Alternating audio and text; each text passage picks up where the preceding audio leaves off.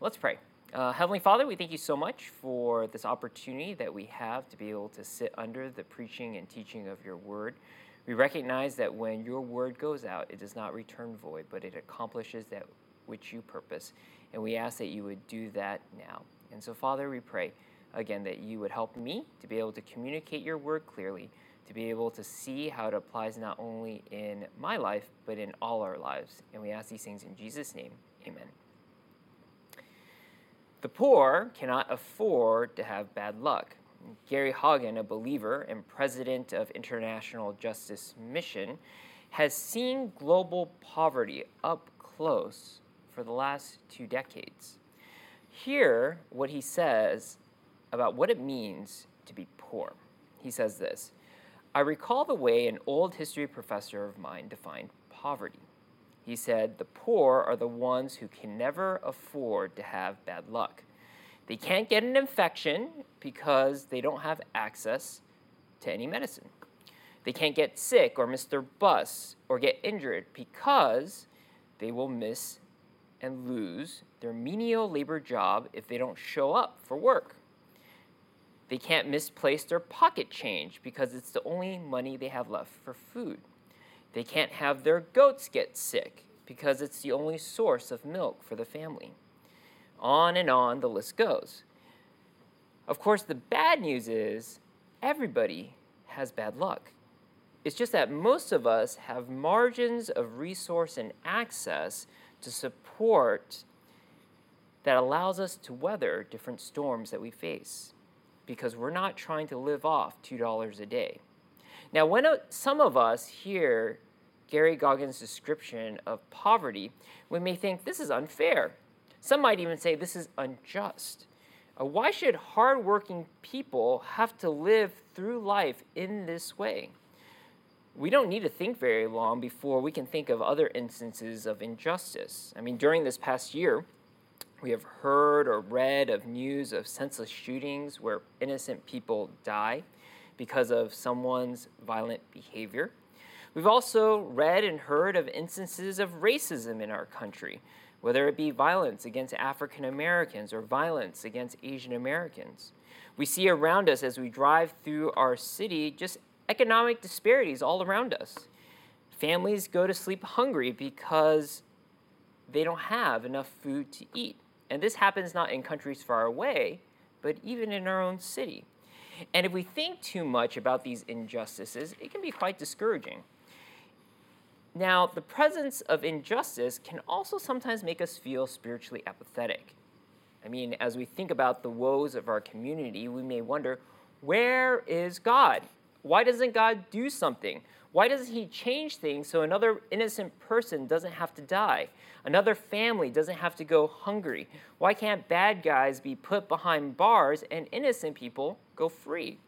Why do women have to raise children when the father leaves on their own? And these instances, these events, these stories sometimes erode our confidence in God. Our appetite for spiritual truth diminishes because how can we follow a God who seems to allow these unjust acts to occur? I mean, for others of us, this injustice prompts us to act. It leads us to join organizations to fight human trafficking. We join groups that would advocate for socially depressed communities. We decide to teach in areas where most teachers tend to avoid. And we do this to try and make a difference. Yet over time, it seems as though our efforts yield very much results. We begin with great spiritual fervor, but then that fervor over time diminishes because we wonder when will justice ever come? And this could also lead to spiritual apathy as well. So, then how do we avoid spiritual apathy when injustice occurs? How do we maintain a life that believes in God even when the injustices around us make us feel helpless? Well, we avoid spiritual apathy when we realize that we need God more, not less, when injustice occurs. That we need to press into our relationship with God more and to be able to hear God's voice, especially when we hear news of another senseless shooting. We need to ask God for His help when we hear of another instance of racism, that we need God more when injustice occurs, not less. And the nation of Israel needed to learn this lesson. They needed to learn to press into God when injustices occurred. When the nation of Israel returned to the promised land, the neighboring nations mistreated them. Slander caused them to pause construction on the temple. Nehemiah faced opposition in rebuilding the wall. And if it wasn't enough that foreigners were mistreating the community of Israel, even within the community of Israel, you had fellow Jews mistreating fellow Jews. And these regular experiences of injustice caused Israel to experience spiritual apathy. They began to complain. And Malachi, hearing their complaints, preaches to them God's reply. And this complaint and reply will be the focus of our message this morning, and it's found in Malachi chapter 2, verse 17. So if you're not there already, please turn there with me. Malachi chapter 2, verse 17. Now, in this morning's text, we'll answer three questions. First, what does injustice tempt us to think about God? And then, second, what does injustice make us anticipate from God? And third, what does injustice prompt God to do? So, first, what does injustice tempt us to think about God? Second, what does injustice make us anticipate from God? And thirdly, what does injustice prompt God to do?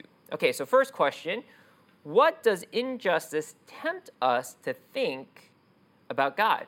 Well, injustice tempts us to think that God doesn't really care about justice that if God really cared about justice, then God would actually do something. If God is just, then wouldn't He ensure that justice is done? Injustice tempts us to think that God does not care about justice. Now, Israel believed that the injustice in their community meant that God no longer cared for them.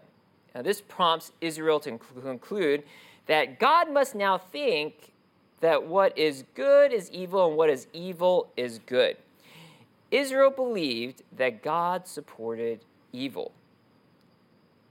Now, I mean, after all, he didn't do anything to stop it. So Malachi writes this in verse 17 You have wearied the Lord with your words.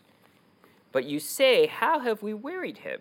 By saying, Everyone who does evil is good in the sight of the Lord, and he delights in them or by asking, Where is the God of justice? Now, within the Jewish community, some had adopted the practice of worshiping other gods. God did nothing to stop them. Some no longer honored the marriage covenant as Moses commanded them, and God did nothing. The lack of divine intervention prompted Israel to really wonder does God really bless these actions? I mean, Israel doubted God's care for them as well. That they believed that if Israel obeyed God by worshiping Him as outlined in the Mosaic Law, then blessings would come. God would establish a Davidic king. This Davidic king would overthrow their Persian overlords, and Israel would rise again to prominence. Well, instead, the post exilic Jewish community had to pay tribute to their Persian rulers. They had to fend off neighboring enemies. If God really cared for Israel, then he would do something, he would save them. And this is why Malachi writes in the second half of verse 17 Where is the God of justice? Since God had left them, then Israel so, saw no reason to worship God as God instructed or abide by his instructions, because if God's not with us, then who cares? Everyone looks out for their own interests, because if they didn't look out for their own interests, God certainly wouldn't. Now, sometimes we find ourselves echoing the Israelite community. We believe that God doesn't care when injustices occur. I mean, when we miss when we face mistreatment or injustice, we wonder, where is God? I mean, imagine the traffic light turns green on Main Street, you make a right turn onto Holcomb, and suddenly you feel a jolt, your car spins out of control, the airbags deploy, and as you recover from your daze of wondering what happened, you see the perpetrator speed off in the other direction. And your first thought is, where is the police when you need them? And the second thought is, where is God? Why didn't he just allow that guy to be caught? I mean, you had the right of way. You had the right of way to turn, but then this happens. It's unfair, it's unjust. Now, we also may hear of instances of injustice, and we wonder, where is God? We listen to a news reporter ask a resident in a depressed community, asking them, So, since CVS has a stockpile of COVID vaccines, do you plan on getting vaccinated? And then the resident responds, Do you see a CVS in our community? I won't even know how to get to CVS to get a vaccine. I mean, where is God? It's unjust, it's unfair. And it's easy for us to think that God doesn't care about justice when we see so many injustices around us. So, what do we do to avoid thinking and believing that God doesn't care? Well, we need to remember how we unjustly treated Him. I mean, Israel had treated God with half hearted devotion. I mean, earlier in verse 17, Malachi describes God's response to Israel's complaint.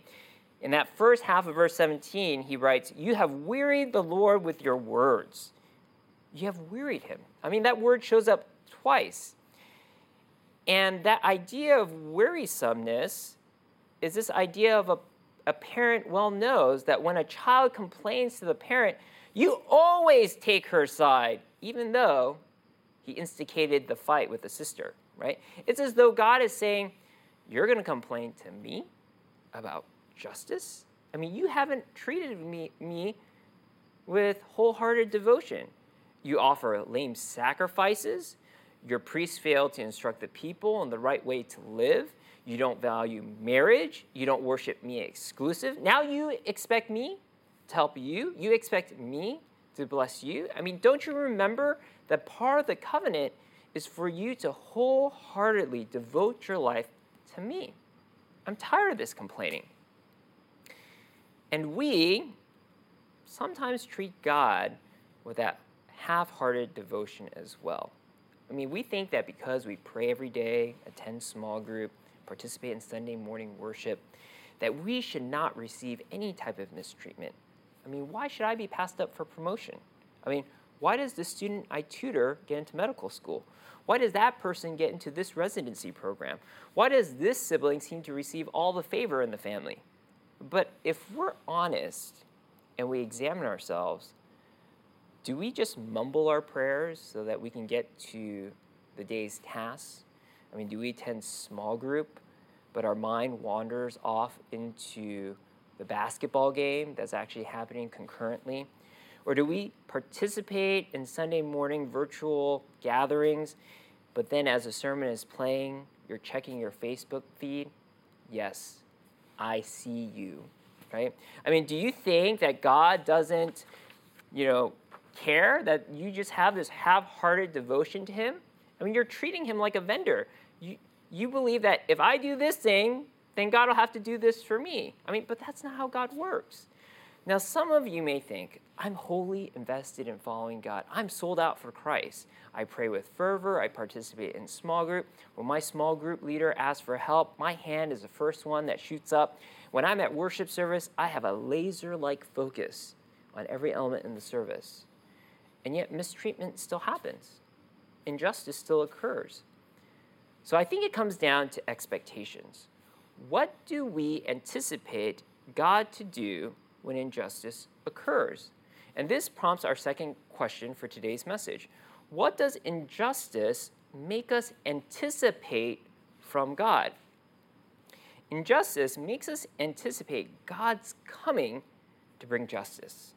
When we experience injustice, it creates within us a desire for God to come and make things right. And that when we hear of those instances of injustices in our life and in other people's lives, we look forward to when God comes to correct these things. Injustice makes us anticipate God's coming to bring about justice. Now, Malachi predicts the coming of the Lord to bring about justice. Here's what he says in chapter 3, verse 1 Behold, I send my messenger, and he will prepare the way before me. And the Lord whom you seek will suddenly come to his temple. And the messenger of the covenant in whom you delight, behold, he is coming, says the Lord of hosts. But who can endure the day of his coming, and who can stand when he appears? From these three verses, or two verses, excuse me, we can see three things that Malachi predicts about the coming of the Lord. First, a messenger will prepare Israel for the coming of the Lord. In ancient Near East customs, a messenger would go before the king to prepare the city for his coming. The messenger will make sure that the right accommodations are made. The messenger will prepare the people on what to say and what to do if they ever cross paths with the king. And in the case of Israel, the messenger will prepare the hearts of the Israelites to receive the Lord. Malachi writes that in verse 1 Behold, I send my messenger, and he will prepare the way before me. Now, second, the Lord will come into his temple. Now, why is this mentioned? Well, if you recall, when Moses completed building the tabernacle, the Spirit of God entered into the tabernacle in the form of a cloud. And many years later, when Solomon finished construction of the temple, again, the Spirit of God would enter into the temple in the form of this cloud. Now, Israel failed to obey God and failed to honor the covenant. And so then later on, they were taken into exile, and Babylon levels the temple. It's completely destroyed. Then, after their time in exile, they return to the land and they rebuild the temple. The temple is finished, but the Spirit of God does not enter the temple. They're still waiting for God to return. Now, Malachi predicts that when God returns, it will happen suddenly. It will be unexpected. No one will expect the return of God to the temple. One might say that the Lord surprises Israel when he actually arrives at the temple. I mean, look at this in verse 1. It says, And the Lord whom you seek will suddenly come to his temple. Now, let's talk about the third observation. The third prediction is that no one will be able to resist the Lord. Malachi writes this in the first half of verse 2. But who can endure the day of his coming, and who can stand when he appears? Now, there are two verbs here endure and stand. Now, biblical authors oftentimes use these terms to describe how no army can overcome the power and judgment of the Lord. And unlike other contexts, though, in the Old Testament, where it refers specifically to the enemies of Israel, this particular verse refers to God's own people. It refers to the nation of Israel. Now, why is it important that we anticipate God's coming? Well, God only can bring about true justice. Only He can render a complete and full judgment. I mean, why? After all, don't we have a judicial system? Don't we have judges, prosecutors, juries, defense attorneys? Why can only God administer true justice? Now, while we do have a judicial system, it doesn't always work perfectly. Uh, for instance, not all witnesses will tell the whole truth, nothing but the truth during a trial. Uh, the jurors attempting to remain neutral have natural biases. A prosecutor may persuade the jury to accept the idea that the evidence points to the conviction of the accused, but then there are flaws in their argument. And a defense attorney attempting to defend their client may help a guilty person actually go free. A judge may render a sentence, but sometimes the sentence may be too harsh or too light. Now, I'm not saying that we should do away with our judicial system, but what I'm saying is that while it does provide a measure of justice, it's not perfect. Well, then, how can God bring about true justice? Well, God knows motives, He knows our thoughts and our hearts. He knows when a person has to run a red light in order to get his pregnant wife who's ready to deliver to the hospital. But he also knows a person who runs a red light because they're intoxicated. He knows when a person is stealing food to feed their starving family versus the person who's embezzling millions of dollars just because of greed. God also knows the act. He is present everywhere. He knows every single deed and event that happens. There is no crime or injustice that he does not see. God knows the innocent as well as the guilty. He knows exactly how the crime and unjust act goes down.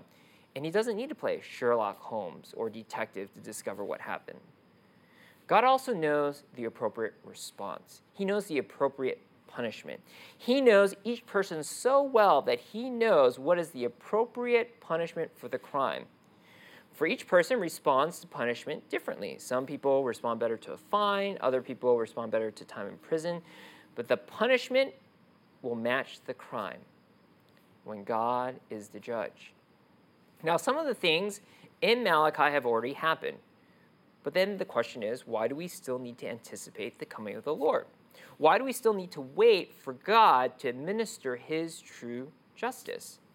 Well, let's talk about some of the aspects that happen here in chapter 3, verse 1 through 2, especially those that have been fulfilled. So, first, the messenger has already come. In the New Testament, the gospel authors, as well as Jesus, state that the messenger that was to prepare the way before the Lord is actually John the Baptist. And John the Baptist describes his ministry as one of bringing the people of Israel to repentance by baptizing them so that they would be ready for the Lord's coming. And unfortunately, if you remember, that it was the outcasts that were in the water and the religious leaders who stood on the river banks. And they didn't really understand, these religious leaders, their need to repent to prepare for the coming of the Lord. Now, there's a second prediction that has been fulfilled. The Lord has already come. Instead of the Lord coming to the temple in the form of a cloud, he comes in a human body. God incarnate, the Son, enters the temple. And when he arrives on the Temple Mount, when he arrives at the temple, no one greets him. It fulfills the prediction of Malachi. And the Lord whom you seek will suddenly come to his temple.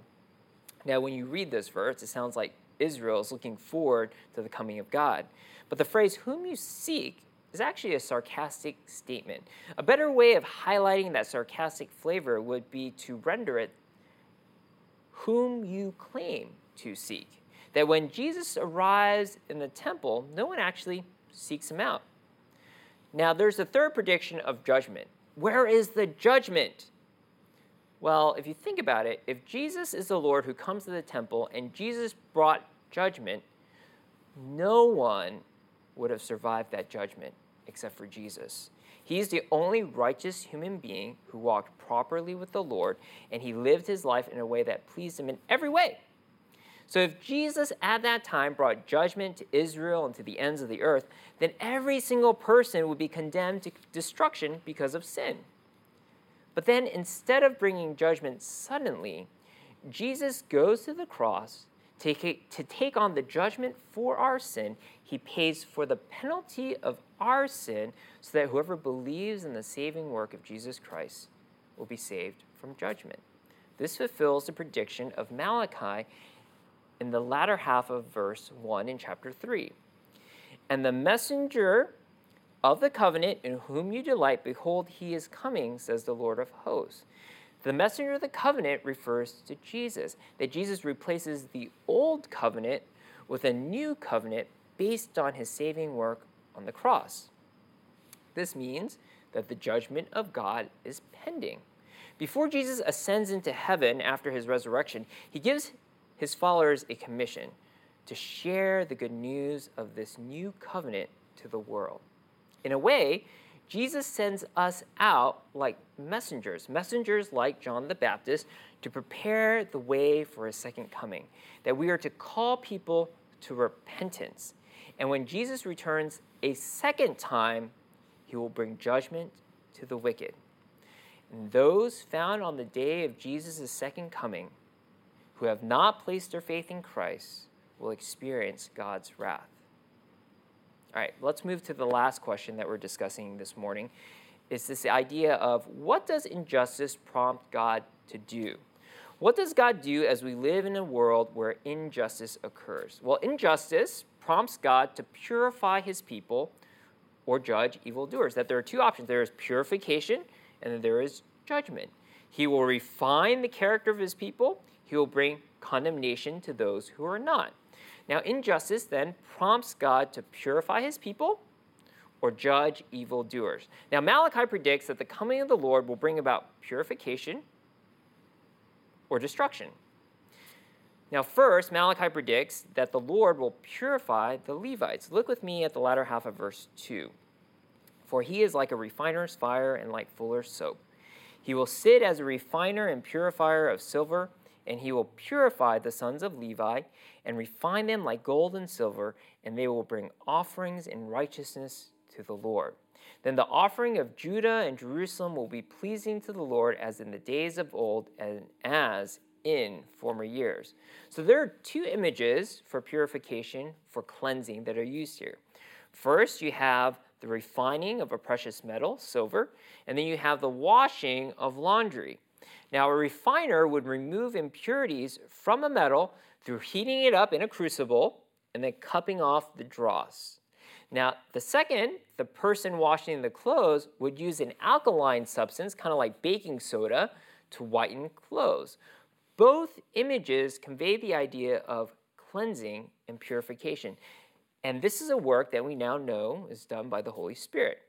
Now, Malachi predicts that a specific group will receive this purification.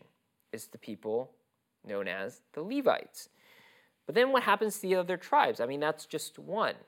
Now, some believe that the reason why God purifies the Levites is because they're the spiritual leaders of Israel. That during the time of Malachi, the Levites have not been shepherding God's people according to his word. I mean, Exhibit A, the blemished sacrifices, Exhibit B, the heretical teaching of the priests. And so Malachi predicts this top down approach where will, God will purify the Levites, and then through the Levites, the rest of Judah and Jerusalem will then begin to worship God properly. So we have to ask so have the Levites then received this purification of God during the ministry of Christ? Or are we still waiting? Well, I think there's a kind of yes or no to answer to that question. Because if you recall, there are 13 tribes of Israel. But God takes the Levites to be his own tribe, to serve him. Therefore, there are 12 tribes that are mentioned, and the Levites serve as the mediator between God and the 12. Now, I think that the Levites, God's own, may actually serve as a type referring to God's children. And John in his gospel describes believers, Christians, as the children of God. And Peter also describes Christians, believers, as priests, that we are a royal priesthood. So, in some sense, this prediction has been fulfilled because the Spirit of God does this purifying work in believers, this idea of sanctification. But it also may be fulfilled in the future when God may purify the tribe of Levi to lead Israel to worship him. And that might occur in a future time. So there's kind of a yes and no, already, not yet type feeling here. But what we know here is that God will purify. But then there's the other idea God will also judge. Malachi predicts that the Lord will destroy the evildoers. Look with me at verse 5. It says this Then I will draw near to you for judgment. I will be a swift witness against the sorcerers, against the adulterers, against those who swear falsely, against those who oppress the hired workers in his wages, the widow and the fatherless, against those who thrust aside the sojourner and do not fear me, says the Lord of hosts. God will serve as judge, witness, prosecutor, and jury against these evildoers. The primary descriptor of these evildoers is that they do not fear God. They don't think God is watching as they attempt to manipulate the spiritual forces for their advantage to get what they want through sorcery, but God is watching. When someone goes to meet their mistress, they believe that no one knows, but God knows. When someone utters a lie, even though they've uttered an oath to swear to tell the truth, they think no one will know that they've told a lie. But God knows. When an employer underpays an employee for their tasks, the employer thinks no one will ever audit my books. But God knows every single Excel spreadsheet, every single number that is entered in. Some may think that they can take advantage of the widow, the orphan, and the refugee, but God knows their treachery. If God knows all these evil deeds, then how can we possibly escape his judgment? And for those of you who have not believed in Christ, then you'll know that judgment awaits you. And while we may complain, there are so many injustices around us, we have committed a grave injustice toward God by rejecting his rule. And yet, God demonstrates his mercy to you by providing a way of escape through faith in Jesus Christ. And you have an opportunity to experience that purification through the Holy Spirit by faith in Jesus. Now, for believers, and we see all these injustices around us, we have to entrust justice to God. Yes, we must be responsible to pursue justice the best we can in the spheres of influences that we're in whenever we see an opportunity. But we shouldn't feel discouraged when our efforts towards justice produce few results. Because ultimately we know that God will bring about justice on this earth when Christ returns. So, when it comes to injustice, what should we do? We need to trust God to deal with our acts of injustice and the injustice of the world. Now, let's review what we discussed this morning. Okay, so we covered three ideas. First is injustice tempts us to think that God doesn't care about justice. The second idea is injustice makes us anticipate God's coming to bring about justice. And lastly, injustice prompts God to purify his people and judge the evildoer. John Stott shared an imaginary story of how the cross speaks to injustice and suffering. An imaginary poor man from the slums of Brazil climbs 32,310 feet to the top of this mountain where there is a colossal statue of Jesus Christ that towers over the city of Rio de Janeiro. Okay? Now, after this difficult climb, the poor man finally reaches Jesus and says, I have climbed up to meet you, Christ, from the filthy, confined quarters down there, to put before you most respectfully these considerations. There are 900,000 of us down there in the slums of that splendid city. And you, do you remain up here surrounded by divine glory? Go down there to the slums. Go down there to the favelas. Don't stay away from us. Live among us and give us new faith in you and in the Father. Amen. Stott then asks, What would Christ say in response to such a prayer?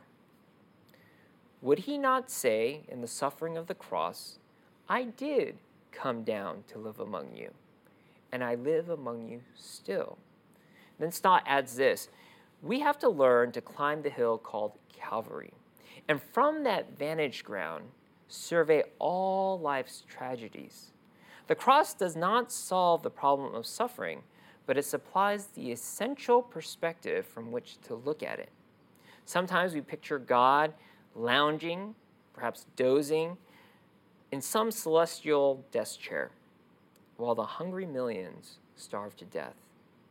It is this terrible character of God which the cross smashes to smithereens.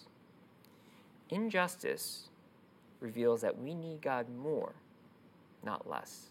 Let's pray. Heavenly Father, we recognize that you ultimately are just.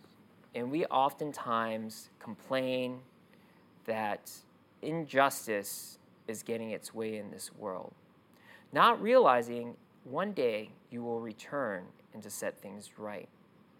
While we should care about the injustices that we see in our communities, help us to realize that we have committed a grave injustice towards you by rebelling against your rule, and that we would desire to reconcile our relationship with you first through faith in Jesus Christ, and that your Spirit would empower us yes, to work towards justice in our communities, but more so, develop a patience to know that Jesus, you will return to set things right. And it is for that end and hope that we work and pray. Help us to do that well. And we ask these things in Jesus' name. Amen.